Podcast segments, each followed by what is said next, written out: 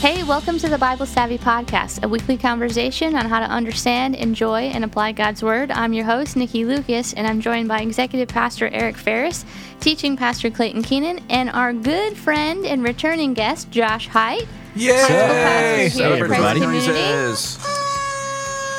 Jesus. Josh, you're also our first returning guest who ever did, like, was one of the comma guys. He did. Yeah. That was fun, He was. yeah. He's the only guest that we've ever brought in that was comma guy for the You're episode. special. Thank you. You were or first or was just so bad we'd Well, never take that we, risk we again. never did it again, so you can. Yeah, Figure well, that out. before we get into the passage, I thought it might be interesting to ask Josh a question. We always want to get to know our guests better. That's right. So here's here's a here's a really good one for you, Josh. Uh, what was your first impression of the three of us when you first met us? oh man. Yeah. It's the meanest question. I, I didn't like this question five seconds ago before we were on, and I like it less now that we're actually recording. So we'll see if I make it through the end of this episode. Um, I mean, one of the crazy things that I was struggling with is like I've known you guys for a really long time. Uh, I've been around Christ Community Church for what seems like forever, and so we were just talking about this. Nikki, I met you when I was Christ interning. community. It will only feel like an eternity. Um, and Ferris, actually, I interned with you, and you were my student pastor for a little while. And so I'd say, like, I think for you, my first impression was you're just intense, um, and um, and that was like that was it. It was just like, man, that guy's really intense, and I don't know what to make of it. Like in everything, there's like laughter. In fact, you told us a story that I don't think I can share on the podcast of you playing soccer at one point and like the abuse you put on people that you played soccer with. And I was That's like, true. "Man, That's for a different episode, That is, but, that yeah. is- that's that guy's intense. Um, Nikki, I I think for you, I was like. I think what my first impression was like, I don't know what she does. And then all of a sudden it was like, she does like everything. And all of a sudden, like, you run creative art. So it was like, man, this was awesome. So, like, I think, I mean, maybe that's like a first impression how it's developed. But first I was like, I don't know who Nikki is.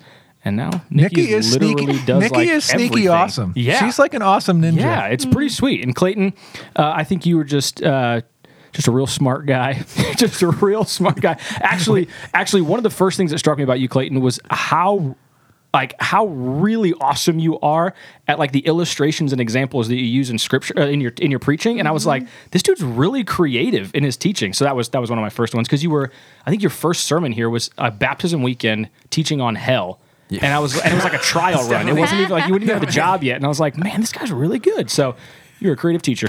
There you have it. I didn't pick the topic for, for those listening. It wasn't my fault. Uh, that's awesome. Thanks, Josh. All right, Eric, you're a comma guy. What are we looking? Yeah, we are in Judges chapter 8 today. So let's set up some context. It's the C in the comma method. Uh, and for context today, a few thoughts here. One, the Bible Project videos are awesome. They are still awesome. They are always awesome. They're perpetually awesome. Have I said the word awesome enough, Josh? Yep. Okay.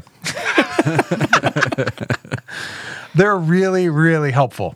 So if you have not yet, if you're reading through Judges and you have not yet looked at the Bible Project video, which gives you an overview of the entire book, we would recommend doing that. And Nikki, where can they find the Bible Project videos? BibleSavvy.com. That is correct. She That's was awesome. she was so ready for that. All right, Judges chapter 8. So what we are seeing in the book of Judges is this this cycle going on of people rejecting Yahweh, doing whatever they want, worshiping the false gods of the land, engaging in all of the cultural evil practices of the people that already live there. It goes bad for them. They get oppressed from outside groups of people. Things go really bad. They get really sad. They get kind of repentant. God raises up a what is called a judge, which is not a courtroom judge, but rather like a local military tribal type leader that God empowers by his spirit. This judge, this leader, helps set them free from their, their current pain or agony. Uh, and then what happens is once that judge goes away, the people go right back to what they were doing, but only worse. And so the cycle just keeps getting worse and worse and worse. And so in Judges chapter 8, we're actually jumping in to the end of the cycle with one of these judges named Gideon. Yeah. And so let me let me just uh, we've already read this. You may be reading along in the Bible Savvy reading, so you might already know this, but for the sake of this conversation, we'll just remind ourselves uh, God did not choose Gideon. It doesn't say that he chose Gideon because Gideon was a great guy because of his character. He just chose him. And God tells Gideon, I'm going to use you to rescue my people right now from their current predicament. Gideon has a hard time believing all of it. So Gideon, as, as you see Gideon engaging in this conversation, he puts out the fleece, which is often talked about, um, which in some ways is divination. It's it's asking the god to prove to you or to give you a sign that the thing is actually going to happen. And so uh, God God is having this conversation with Gideon. Uh, then Gideon, in fact, does help help uh, rescue the people. Uh, this is the the interesting story of Gideon had a lot of had a lot of people in his in his army, and God keeps whittling down to 300 people. The way they win the victory is really odd, Yeah. uh, but nonetheless, a victory is gained. And then we pick up here uh, at the end of uh, Judges chapter eight. All right. Judges 8, starting verse 22 through verse 35. The Israelites said to Gideon, Rule over us, you, your son, and your grandson, because you have saved us from the hand of Midian. But Gideon told them, I will not rule over you, nor will my son rule over you. The Lord will rule over you.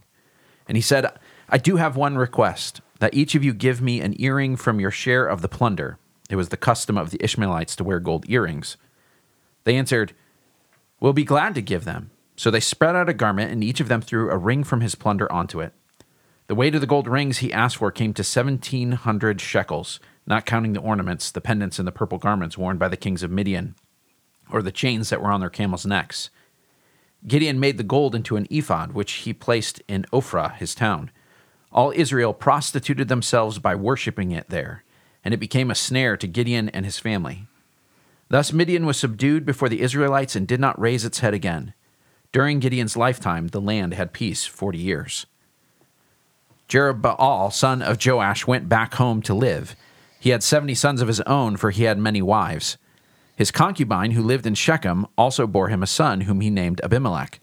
Gideon, son of Joash, died at a good old age and was buried in the tomb of his father Joash in Ophrah of the Abiezrites. No sooner had Gideon died than the Israelites again prostituted themselves to the Baals. They set up Baal Berith as their god, and did not remember the Lord their God, who had rescued them from the hands of all their enemies on every side. They also failed to show any loyalty to the family of Jerub- Jerubbaal, that is, Gideon, in spite of all the good things he had done for them. All right, we move on to observations. What do you see in this text? See the repeated uh, word of rule over, rule over, rule over, and uh, there the people are asking for a ruler, and that strikes me in part because of uh, some of the things I've picked up in Judges thus far, where there's no king in Israel, and they kind of keep you know noting that there's no central ruler, Yeah. uh, but the people are looking for someone to kind of be in charge of them, and so they're looking to the you know Gideon saying, "Hey, you were this great military leader, so why don't you be in charge?" Yeah, yeah.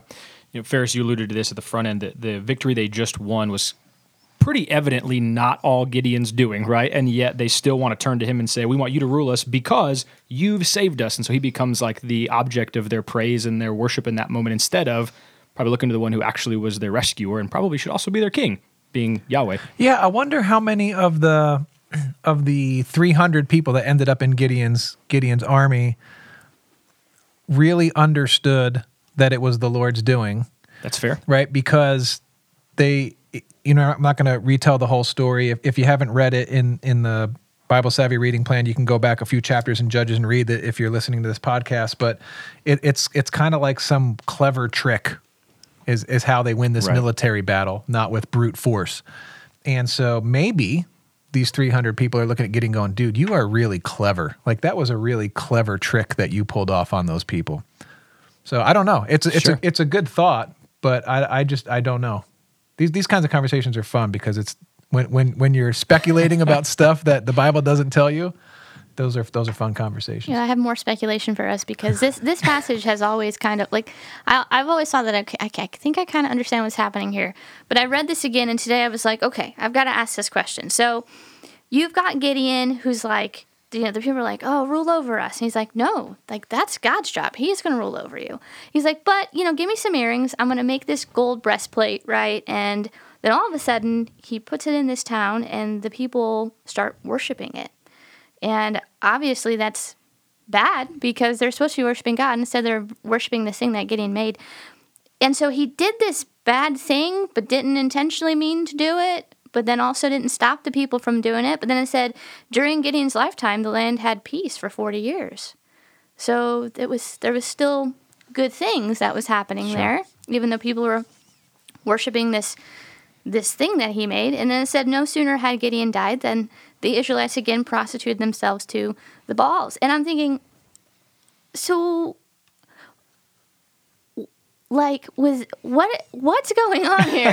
You know? Is it the it's the it's the the assumption that good God lets good things happen to good people and bad things happen to bad people. So if Gideon wasn't all good and the people obviously aren't good, why are they experiencing peace? Is that the Yeah, it's like well there was some there was obviously unfaithfulness happening. Like they were worshiping something other than God, but but they were also they were still prospering. God still was was allowing them to prosper at the same time.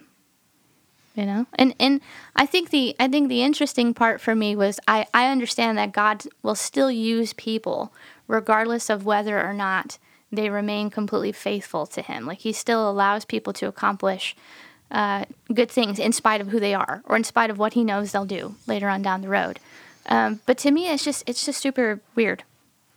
Yeah, well, for for one, if if we go back and read where God starts interacting with Gideon, which is also a confusing conversation. If, if mm-hmm. by the way, if you were reading this and you're like, "There's the angel of the Lord," and then there's the Lord, and it keeps going back and forth. So somehow in that conversation, it seems to be that there's a person standing there.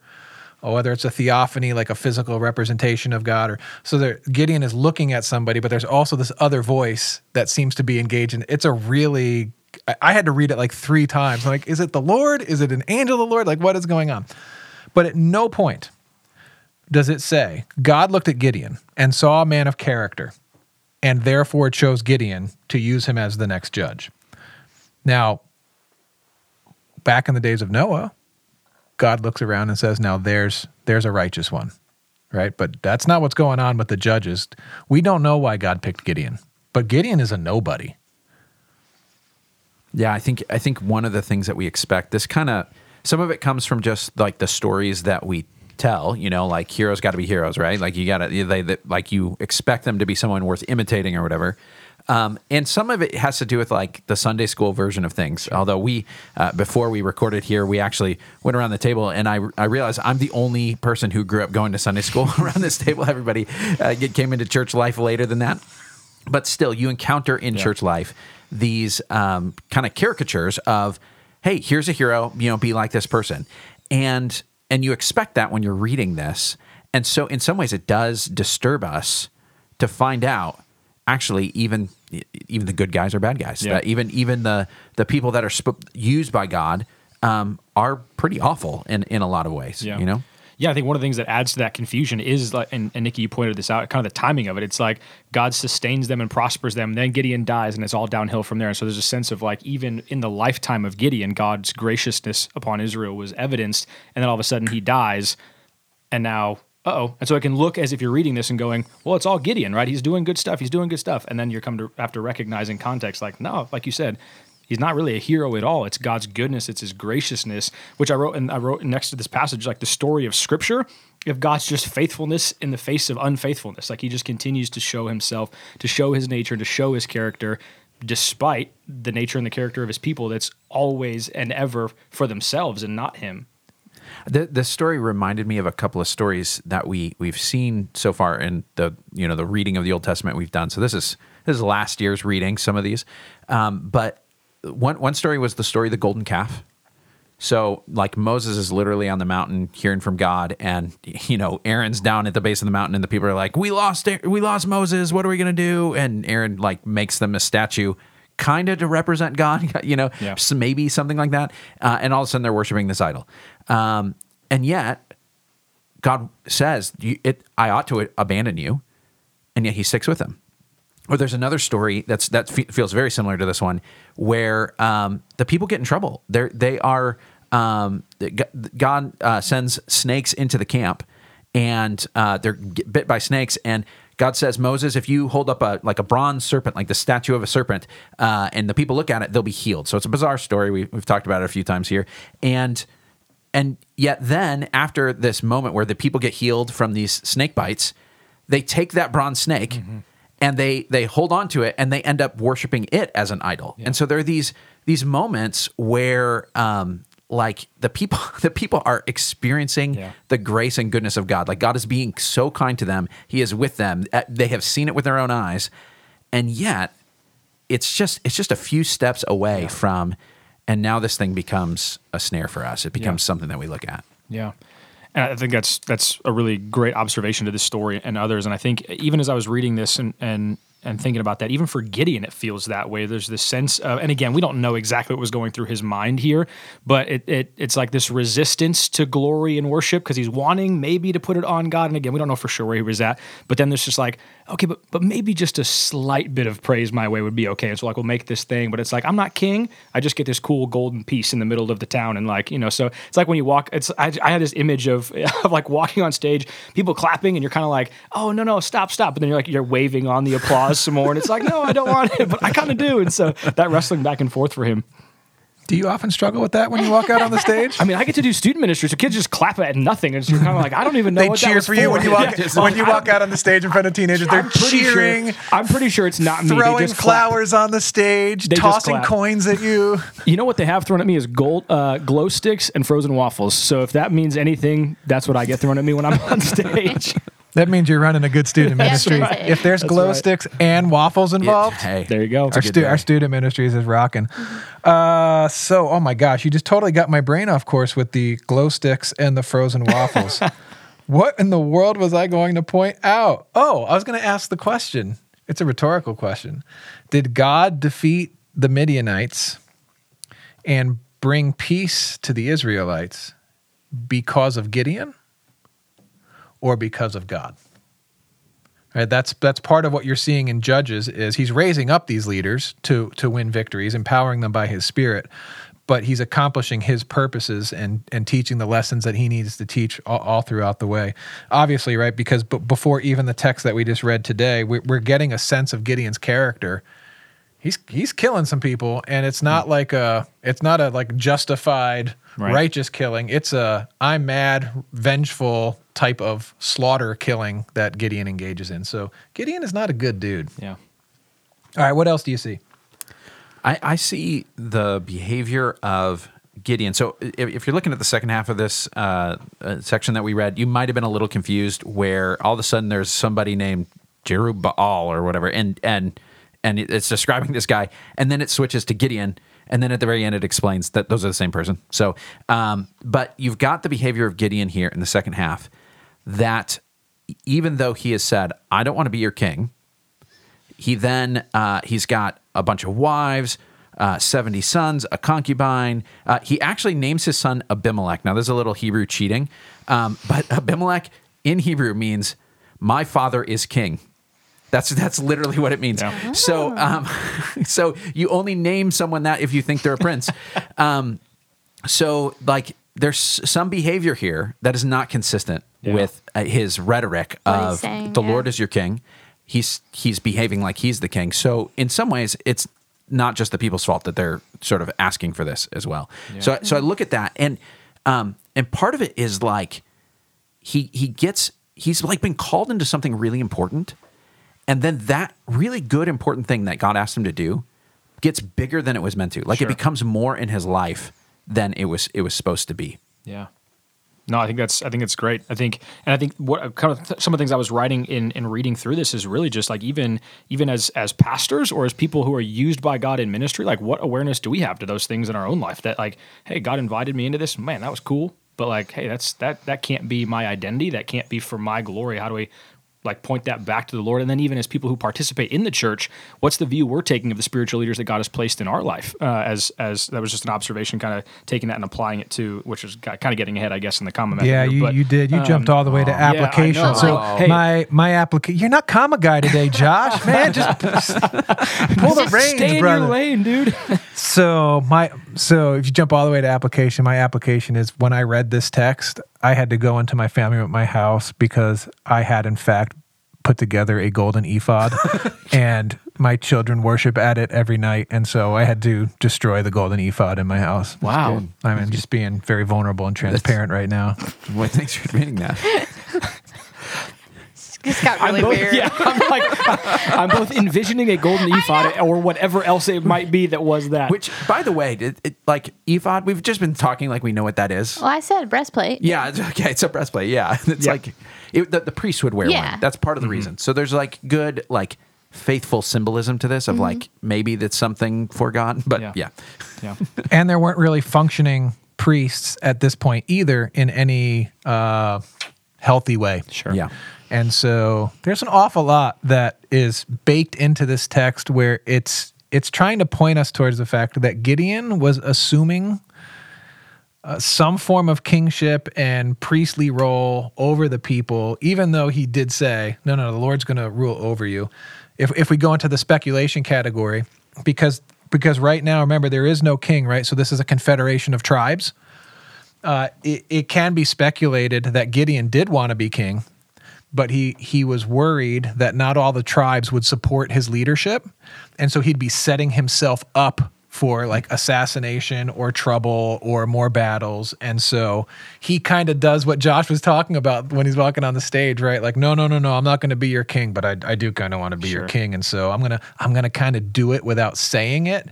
We don't know exactly what's going on, but most of it is not not good. Not great.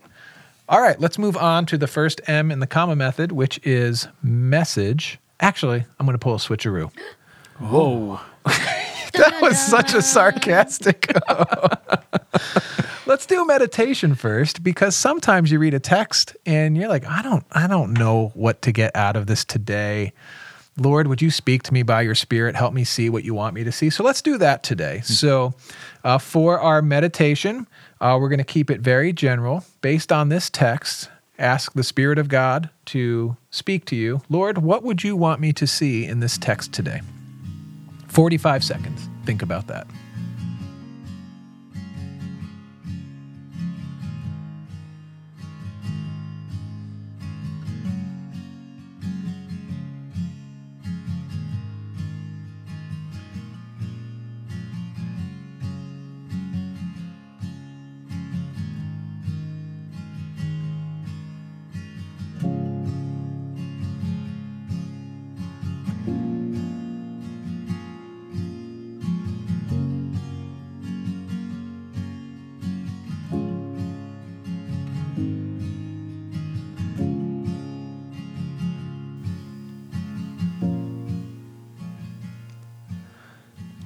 Now we're going to move on to the second M in the comma method, which today is message. So, what message can we draw from this text?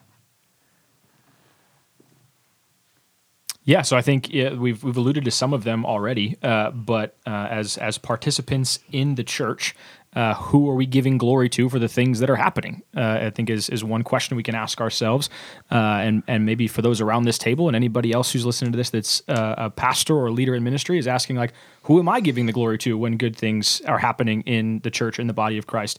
Uh, as is would be one message uh, I think worth taking away and considering, um, and and maybe one more if I could just throw that in there. before Wow, he's going with passing two around. I know. messages. Is that okay? And he's jumping ahead in the comma method. Ah, he's sharing man, two I know, messages. there's- I are have did so many times today.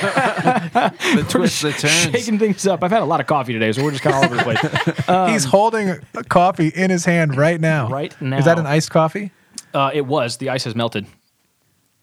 I think he's trying to throw you off track now. So Yeah. why don't you just do We'll your just second message? All right, Clayton, what's your message? No, Josh, please share with us your second No, message. yeah, I just I just think it's I, I I wrote in the margin here of the text. Uh, you know, when Gideon refuses kingship but then builds this ephod, I just wrote like, uh, and I, I realize just there's a problem to this statement, but little sins are still a problem. Uh, it probably would have been wrong for Gideon to step in and just assume kingship, and so he kind of took like a lesser response, and yet that still became a huge problem. And so, like, where in life do we say, well, this isn't this, this isn't the worst thing I could have done, and yet it that's still an issue here and it's still a problem. And so just paying attention to even the little sins in our life that we'd excuse away because they're not the worst ones. Man, that was good. That was worth good. saying in a microphone. Yeah. Yeah, you know, I'm glad we let you do that second one and didn't give you a hard time about it. All right, here's the message that I got. Um, when uh, good things become supreme things, they become sinful things.